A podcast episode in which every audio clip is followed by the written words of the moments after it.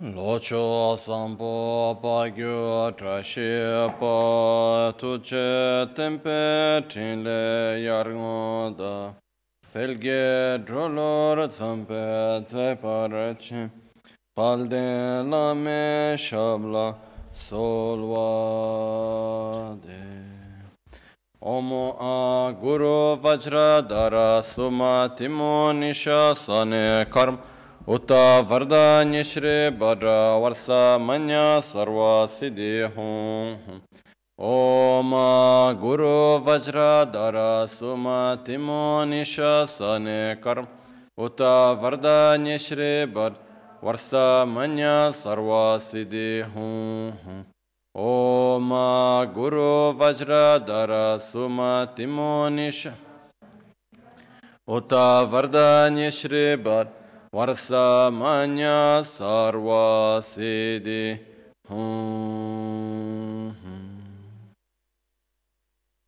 Pakyuke kudan dagi alu, pakyuke sundan dagi nga, pakyuke tukdan dagi yi, tön yerme çıktı jingi alu.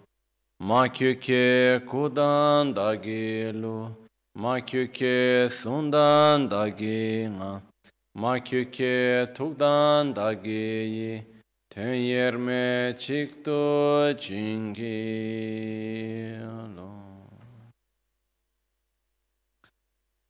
Om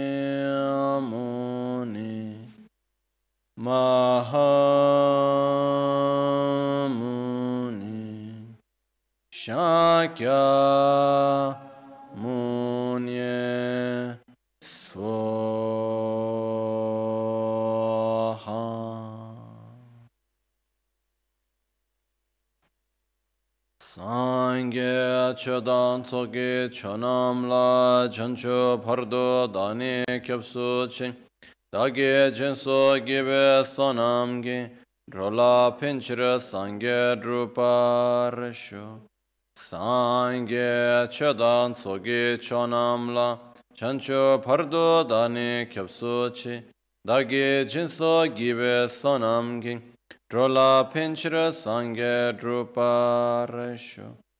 druparisho Sangye chedan tsoge chonamla chancho pardo dani kyapsu chi dagi jinso gibe sonamgi drola pinchira sangye druparesho.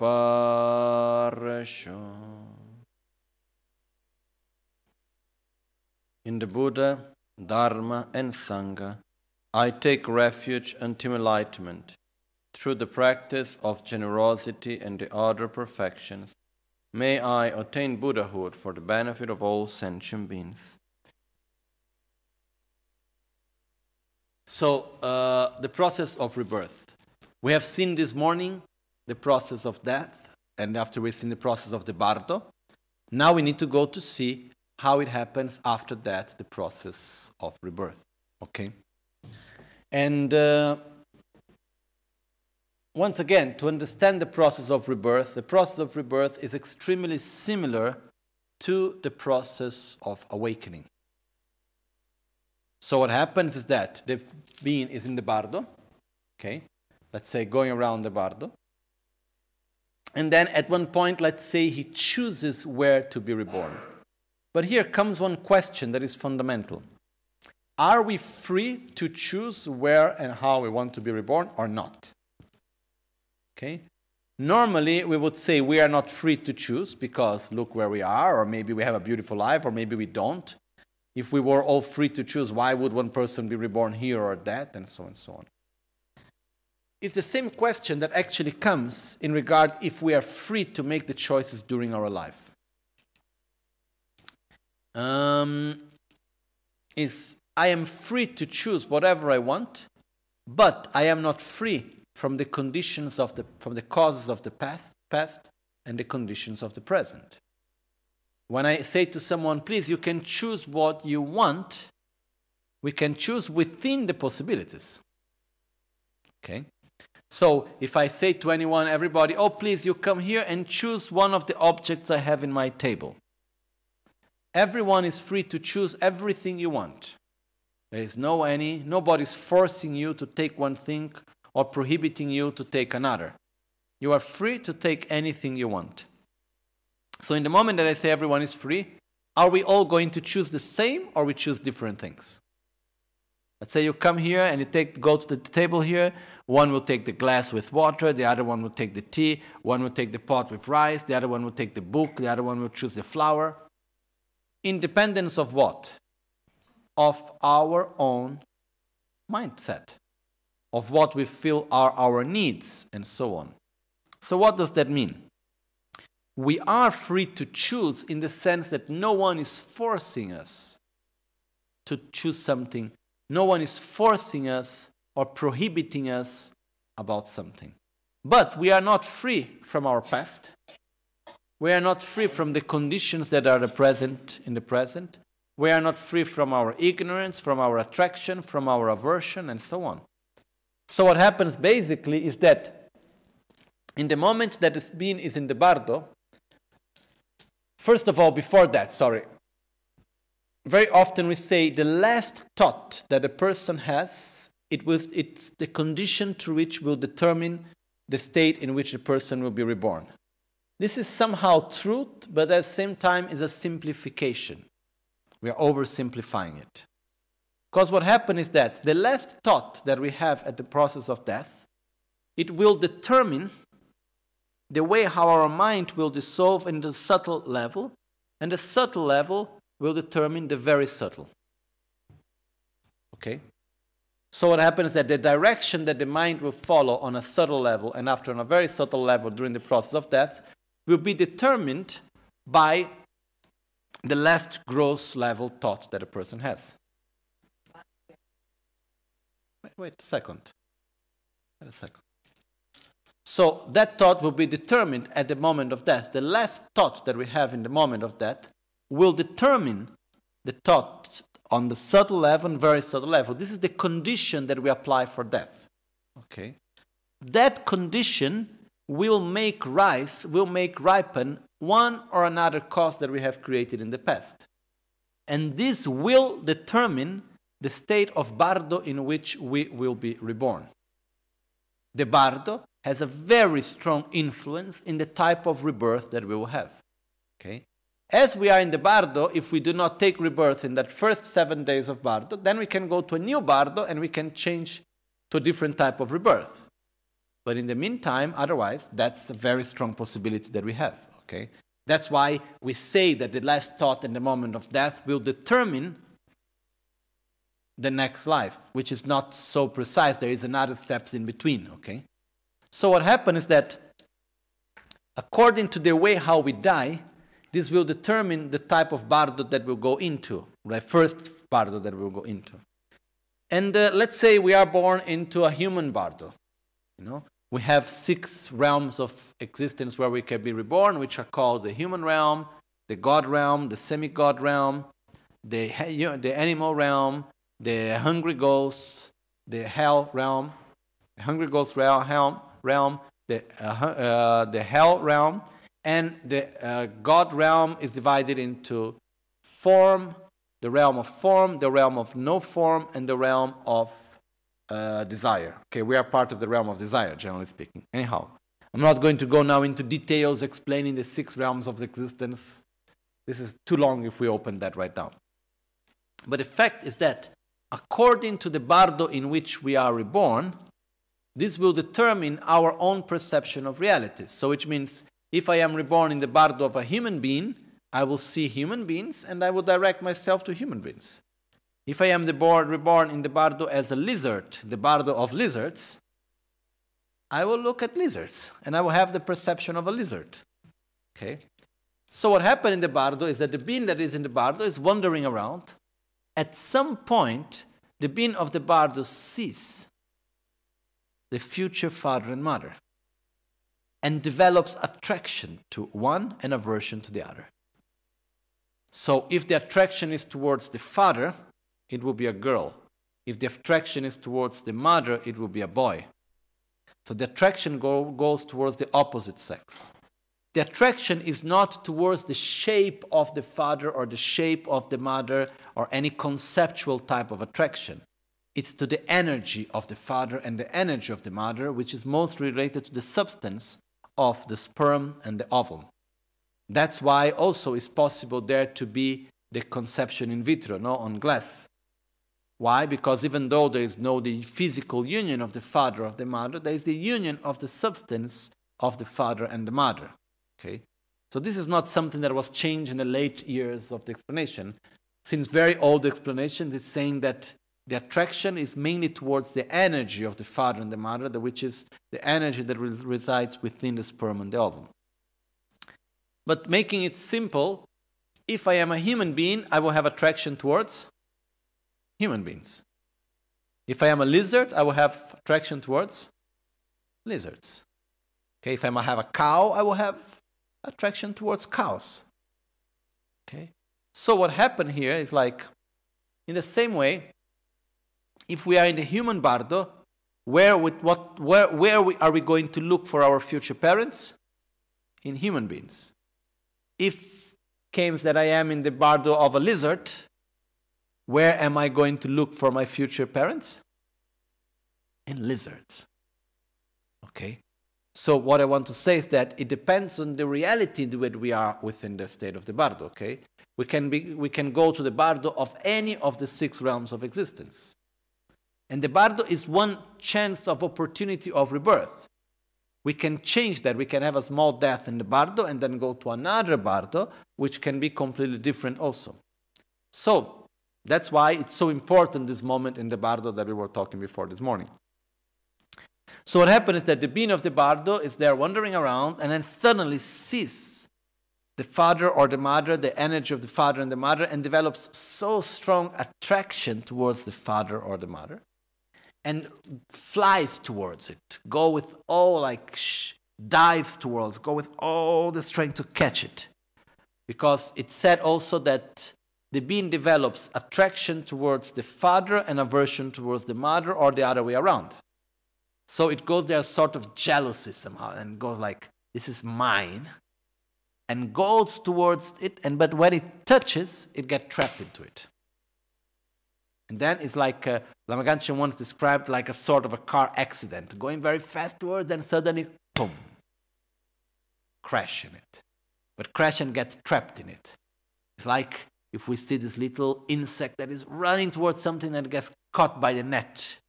But the difference that it, it doesn't die right away. In that case, there is like boom, nothing else. In the sense that in the moment of, and this is the actual moment of conception, is where the mind and the very subtle body and mind that is free through the bardo going around, but gets trapped within the ovulum and the sperm inside. Boom. Trapped inside. And at that moment, that's when the rebirth starts. At that moment, there is the death of the being of the bardo, which is a very quick death because there is no gross body.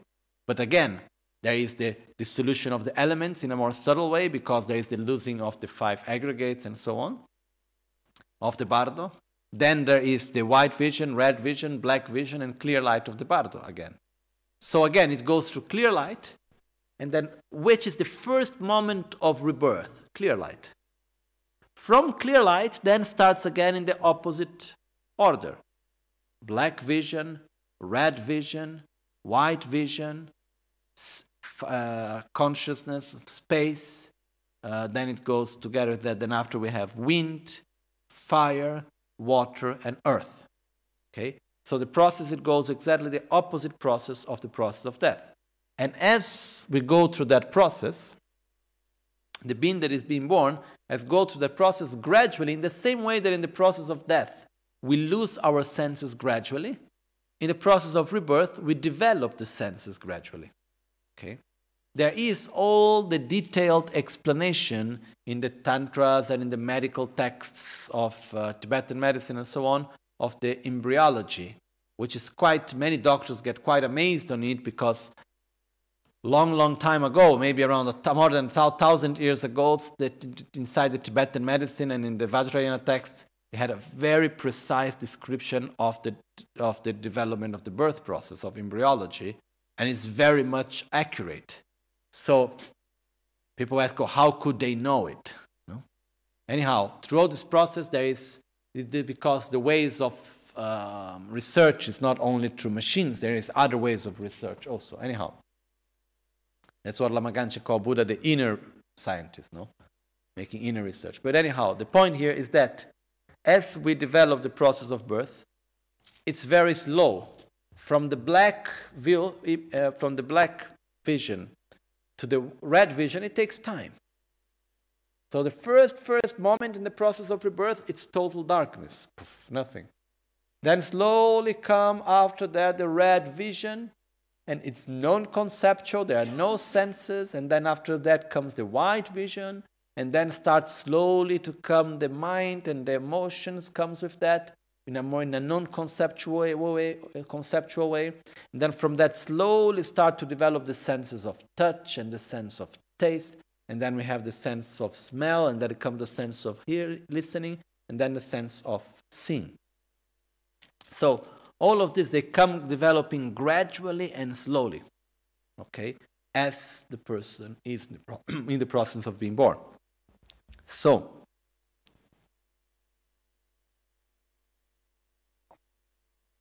this is exactly the same that happens actually in the process of uh, waking up.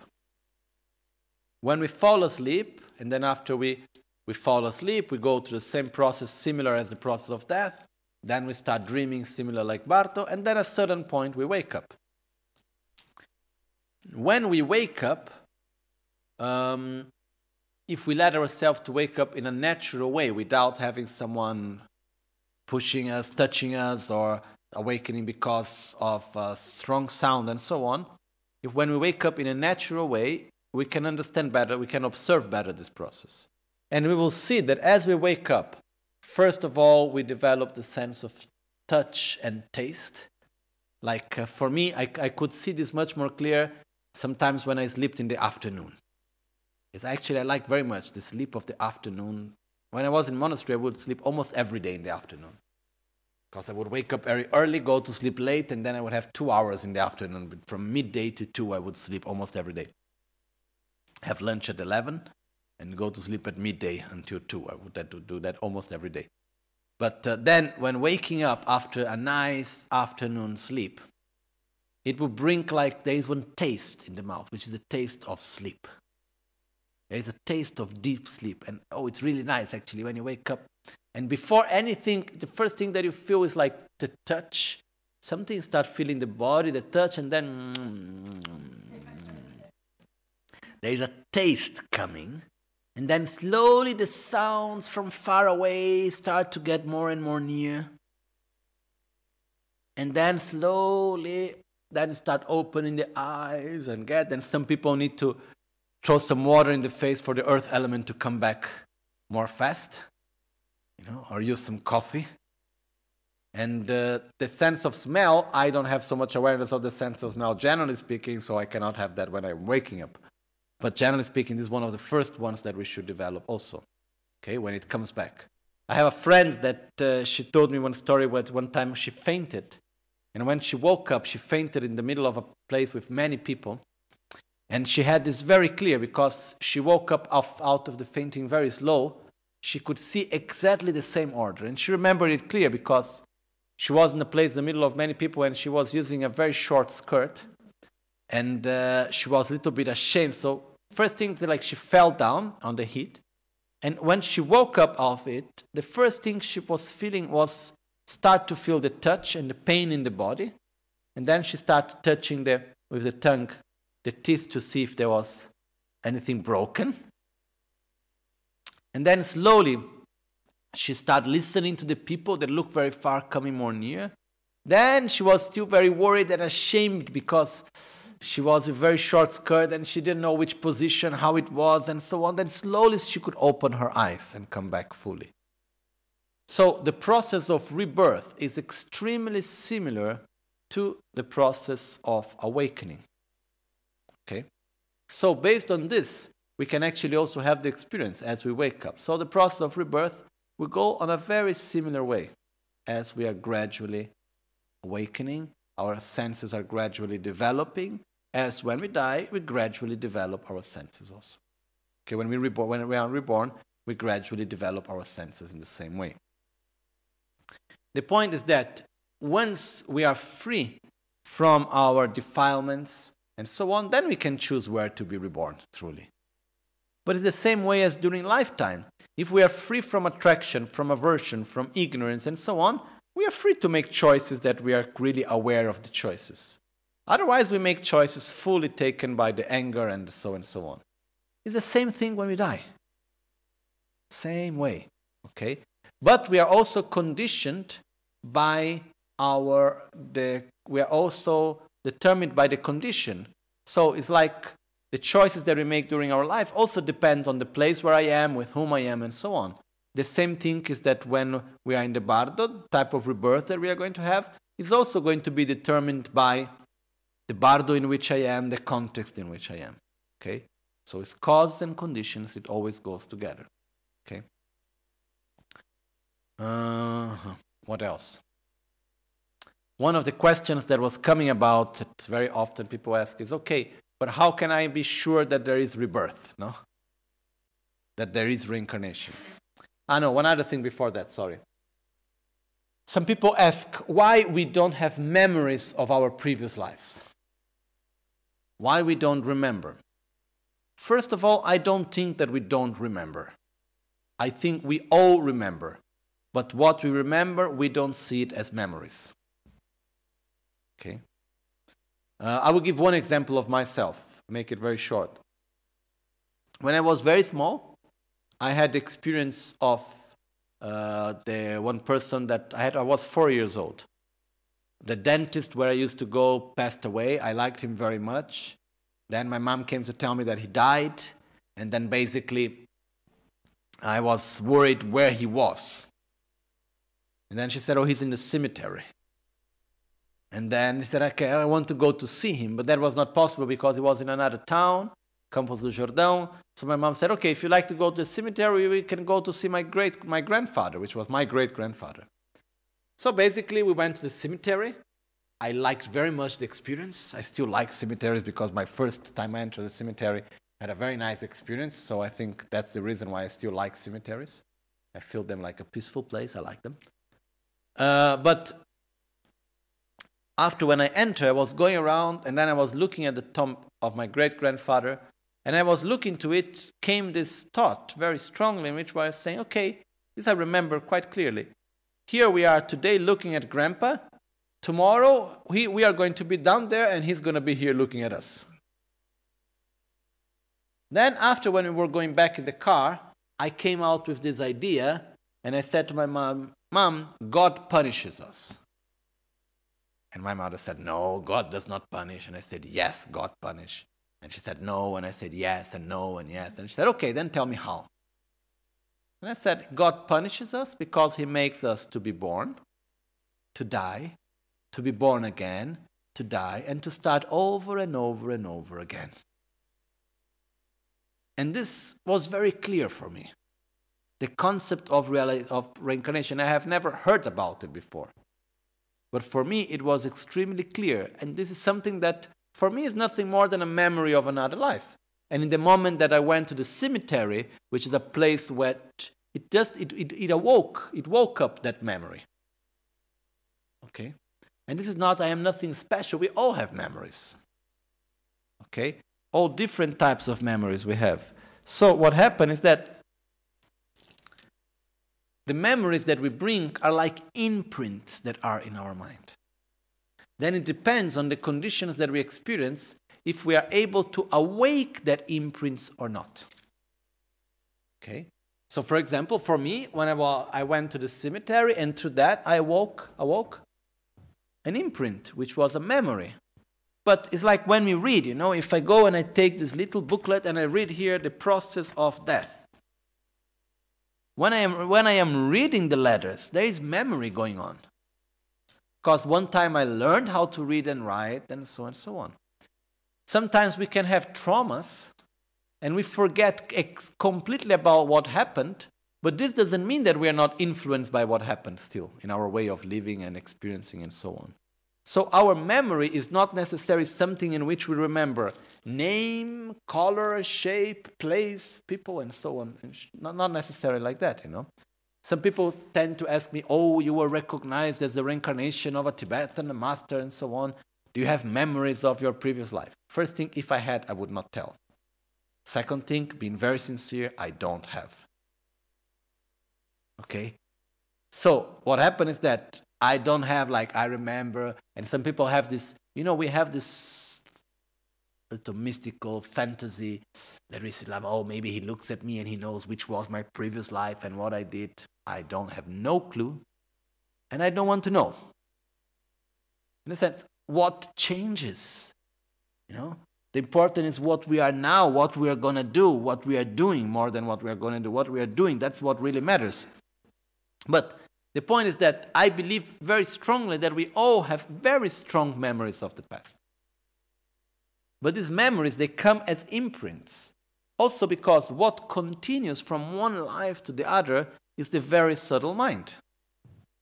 The very subtle mind brings only imprints. It is like, for example, let's say when I am a small child, I listen to a lot of music, or I listen to a certain language. Then later, for many years, I never listen to that language again, and one day I go to study that language and it comes easily to me. I had imprints. Or the same thing with music and so on. Similar to that, we have imprints. Like there was one Lama in the monastery, remember, he had strong imprints, and one day he listened on the radio actually, one time, to one prayer, which is the thousand names of Manjushri, Manjushri Nama Sangita. Very a beautiful and long text. And after this very, very old text, a sutra actually from Buddha, he listened to it one time and he memorized it and he could transcribe it all by, by heart. So this is showing what? That most probably, if he would have never listened to that, he would have never remembered that words. But in the moment that he was listening to the words, at that moment it was awakening the imprints that were in his mind. And by that, he has remembered it. Okay? So what he was remembering was not what he listened in the radio. What he was remembering was a memory that was already there much before. And what he listened in the radio was just awakening that old memory. Okay? And we can have thousands of examples like this. There are things that for us come spontaneous. So what is said is that if we lie a lot in one life, we will be reborn with the predisposition to lie. If we kill a lot in one life, when we will be reborn, we will be, we will, will be reborn with the. It will be easy for us to kill. If we meditate a lot, it will be easy for us to meditate when we are reborn. And like this, we can go on and on and on. Whatever we do a lot, whatever are the deep imprints, the deep experiences that we have, this is what we bring from life to life. And one example that we can make also the gross mind is the part of our mind which relates to our senses, okay? The manifested aspect of the mind. The subtle mind are our emotions that are not manifested. The very subtle mind is the part of our mind which keep the imprints of our emotions, of our actions, and so on. So let's imagine like this. The, the very subtle mind, like a nucleus that emanates lights of different colors and strengths and shapes and so on. The subtle mind is like the first level of layers that is around it. The gross mind is the second level of a lot of layers that is around it, okay? So what happens is that from the very from the nucleus, it's emanating light. The light is reflecting on the subtle mind that changes its direction, shapes its forms, and so on. this light from the subtle mind is reflecting on the gross mind. And again, it's changing it, it's shaping it again and manifesting. On the gross light level, it thinks that the light maybe it's even coming from outside or it's coming from who knows where. But it's no aware that it's coming from inside. But the gross level is a reflection of the subtle. The subtle is a reflection of the very subtle. But whatever happens in the gross mind, it shapes what is in the subtle mind. And whatever happens in the subtle mind, it shapes the very subtle mind, making imprints in it. What goes from one life to the other is the very subtle mind, is that nucleus. That once again in the next life we'll have other shapes around. Okay? So, maybe there are some imprints that the shapes that are around, the, the, the very layers that are around, do not allow that aspect to manifest. They are blocking that aspect. That's why in the Tibetan Buddhist tradition, it's so important to recognize tulkus, which means to recognize people that have had special connection with the Dharma and special levels of realization in order to create the right conditions to ripen the, the imprints that are there. Otherwise, they can stay the whole life without having any imprints being manifested. Okay? So, the same thing is for all of us. What we bring from life to life is imprints, is not like gross level memories. Okay? Um, there was another question, two another questions, which is one question it was okay, then when was the beginning of everything? When, when, can we say when was our first life? This also brings, there is one concept which, according to Buddhism, is not correct that the more lives we have, the better we become. Sorry. It would be really nice. Then we die a lot, you know, it go faster. But the fact is that that's not the point. From one life to the other, we can get better or we can get worse. Huh? It's not that from life to life we are always going up and always going better. It's not that we're not that intelligent to learn and always learn with our mistakes, you know. Sometimes we can get stuck into our mistakes and can get more familiarized with them and get worse. So it's not it's always not like always going up. It's more represented as the wheel of life. We go up and we go down, we go up and we go down until one day we're able to get out. But the other aspect is like when did all start? To answer this question, we must first come to another question. Because this is a question that in most religions we have, which is when did all start? And to make this and to answer this, we need to find a reason. Someone made us, and one day something happened and suddenly we appeared, or what how did we come to be? Now where did everything start? And when we talk about that, in Buddhism, we do not give this answer because we do not make it, because there is another question that comes before before asking when did everything start, there is another question which is was there ever a beginning? And when we make the question, was the, because, because when we ask when did it start, we take for granted that there was a beginning. So we make one question before in Buddhism, which is was there ever a beginning or not? A beginning means a beginning, beginning, nothing before. No, there cannot be a beginning. Because if there was a very beginning, it would mean the need of something that existed as a cause without being a result itself. Okay? Which means something that is permanent, that interacts with something impermanent. Okay? And then whenever there was this, was that that can come before that. Okay? So the answer that we give normally is that there was no beginning. And if someone can, oh, but do you know when it's? I don't know. And we can stay hours and days discussing when was the beginning, when was not the beginning, and then this will bring us to another aspect which it makes it still more complicated. Which is in Buddhism, we talk that time action is non linear time. We say that truly time is not linear. A Buddha can perceive past, present, and future together. This complicates everything, okay? And then we say time is relative and time is not linear. Then, where was the beginning? Is it in the future? Is it in the past? Where is the beginning? Because time is not linear anymore. We can get quite well confused about it. But what happened is that my point of view is that we can stay days and days and years here discussing when was the beginning, how is time linear, not linear, and so on, and then suddenly we die. And we have never prepared ourselves to die. So first we need to prepare ourselves to die well, and then after we can stay our whole life discussing about things. Uh, it's just my own way of thinking. There are some things that are worth to discuss, some things that maybe we can discuss, no problem about it, but we need to give priority to other things together. No? One other aspect that is important in all of that, um, which was, now I had it here, then now it's just lost. I will go to the other question, then after I will bring it back. Hopefully it come back. The other question was asking what happens when a child dies before being born.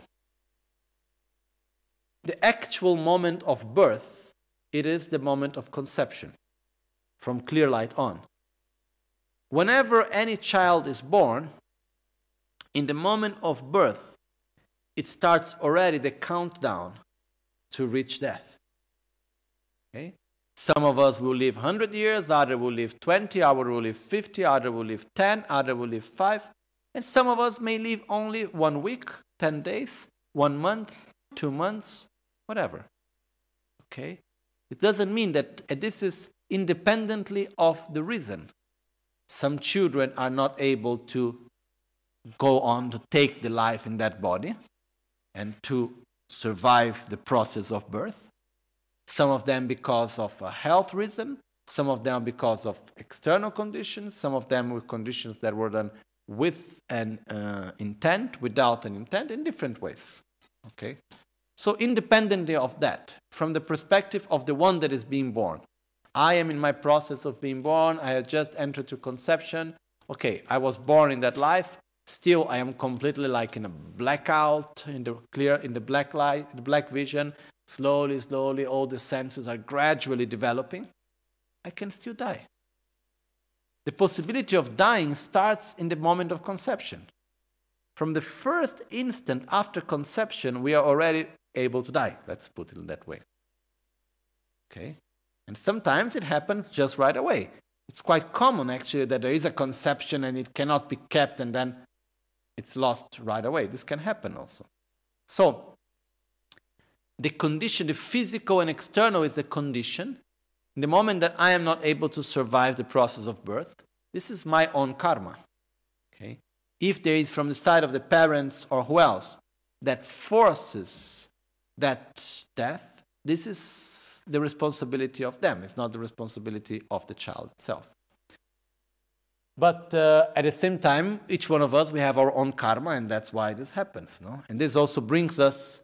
So, what happens that in the moment that we die, we die. Then go again to the bardo and again to the next life and so on. And when there is the death, it's again uh, dissolution of the elements, uh, subtle death, red, white vision, red vision, black vision, clear light, bardo, and so on. Same process will go automatically. Okay. Um, this brings us to another point also, which is important, which is when you talk about reincarnation, it actually also answers many things before there was a question which was how are you how can you be sure are you sure that how can you prove the existence of reincarnation? I cannot prove. There is no proof in the sense to our own to our mind which is how to say to our uh, material material mindset there is no proof for reincarnation. From other perspective yes but not from our perspective so there are some, for example, there is one Indian professor called Amit Goswami that uh, he uh, teaches quantum physics, and uh, he wrote uh, one book, and uh, I don't remember now precisely the name of the book, but I think it's something related to the physics of the soul or something like that. Anyhow, in this book, he's proving the existence of reincarnation through quantum physics. But he starts from the very simple concept, not so simple, but it starts from the basic concept, more simple than more basic concept, that what comes before? Consciousness or matter?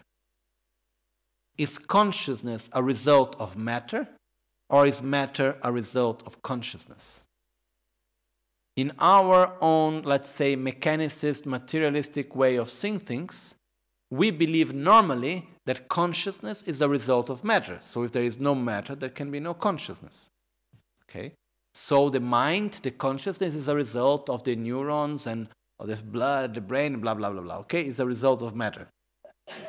On the other side, if it's the other way around, that matter is a result of consciousness, then this means that matter can exist, that, that consciousness can exist independently of matter.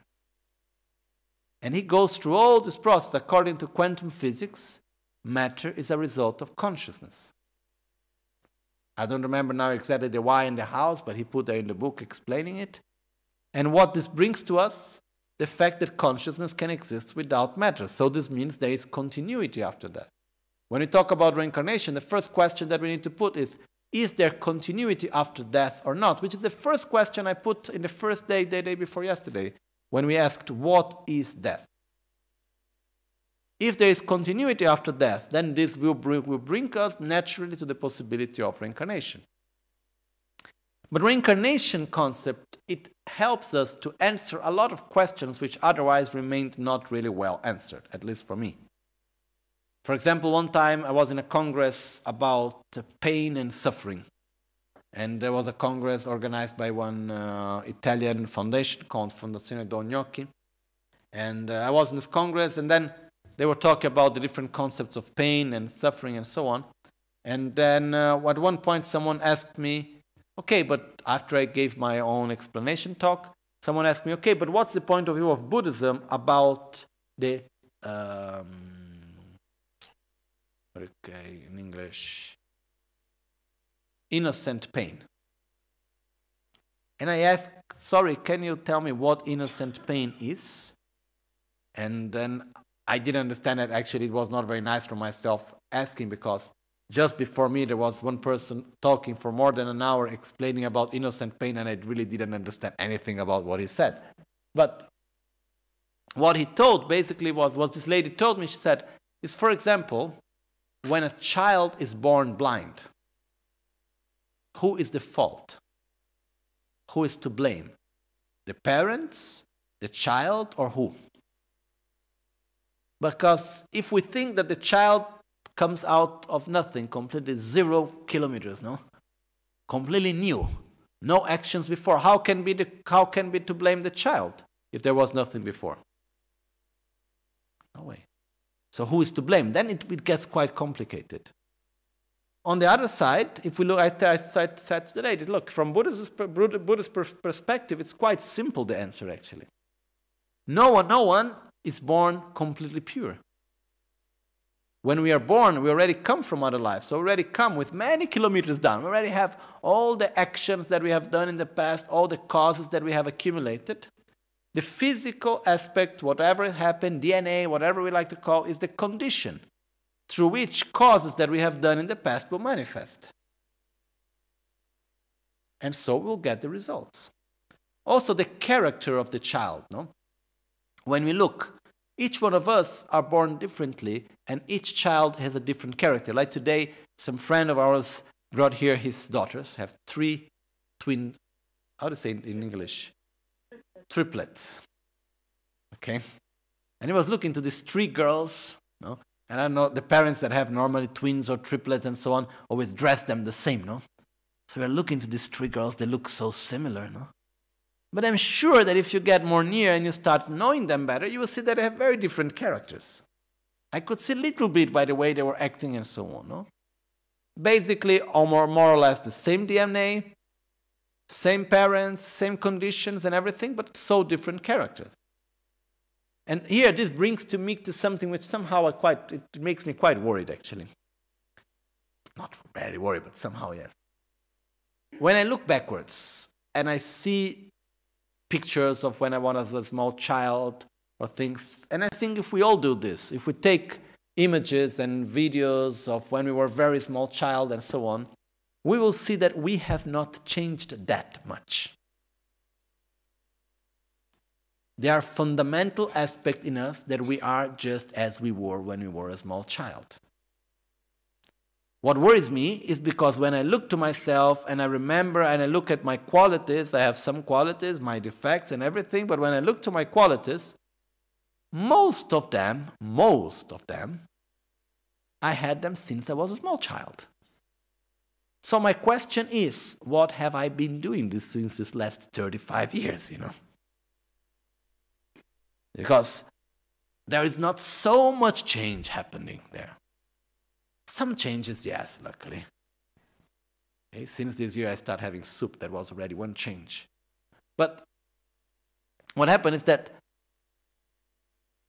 some changes happen Okay, leaving away the jokes, but some changes in a deeper way happens, but it's a very slow, gradual process. On the other side, the good aspect of it, it means if I was born like this, and if this is something that continues in me, I believe that this is what I will bring to me in the future, in the next life also. So this is good. It's a certainty that I can have. So there's aspects of me that I don't want, like my laziness. So I need to work on that. There are aspects which I think are wonderful. I need to keep and cultivate them in order to continue. But the point is that when we look at a child, each child comes already with a character. With a way, sure, there is education, there is DNA, there is this, there is that, but these are the conditions. But we all come with imprints, and then it's a matter of awakening these imprints or not. Okay? So, this is more or less when we explain about the process of rebirth. And it's interesting for us to observe the, our own process of um, awakening. But at this point in our life, the main thing that we need to worry about is not the process of rebirth, it's not the bardo, but it's to prepare ourselves for death. The reason why it's useful and why I have explained all of this is because tomorrow, I didn't know when we would be able to do, but tomorrow we will explain the three transformations and the nine mixings. We need to concentrate well tomorrow because there is a lot to see. But tomorrow we will concentrate on the three transformations and the nine mixings.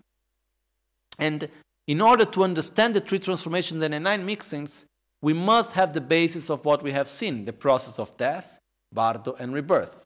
This is the basis on which we can do the three transformations, on which we can do finally the nine mixings, which is a way how to use this natural process in order to get enlightened, in order to develop our own qualities and our own path. Okay? Hmm?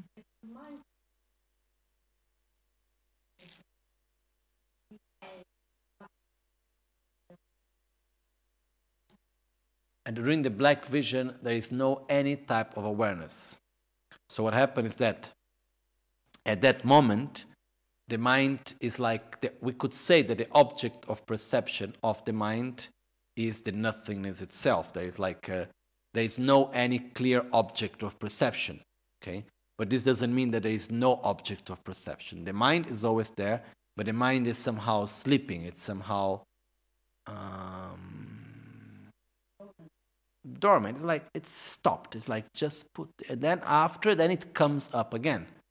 So during that period, what would be the object of perception? The nothingness itself, like this black thing, there's nothing there. This is, will be somehow the object of the mind. It's like the mind is knockout, there's nothing. Ah, then slowly, then it comes back again.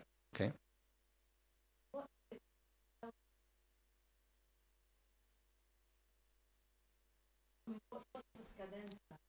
Why can't we stay in the bardo for a long time? I think 49 days is already quite a long time. But uh, basically, I believe that um, I think it's not a matter of something that expels us from the bardo, but basically is by the nature of the way how the conditions of the bardo itself they are. It's like uh, these conditions they can sustain itself for a certain period of time or not. I think is mainly that. What is possible is that it is said that beings that enter into the bardo and that they are too attached to their previous life or something, they can be reborn as a spirit, which is a sort of bardo.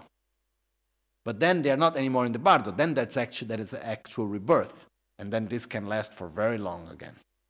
Okay, so we could say somehow in commas, which is not exactly true, that the bardo could last forever, but forever not, but for a very long period of time, if a being is reborn in a form similar to the bardo, which is also possible.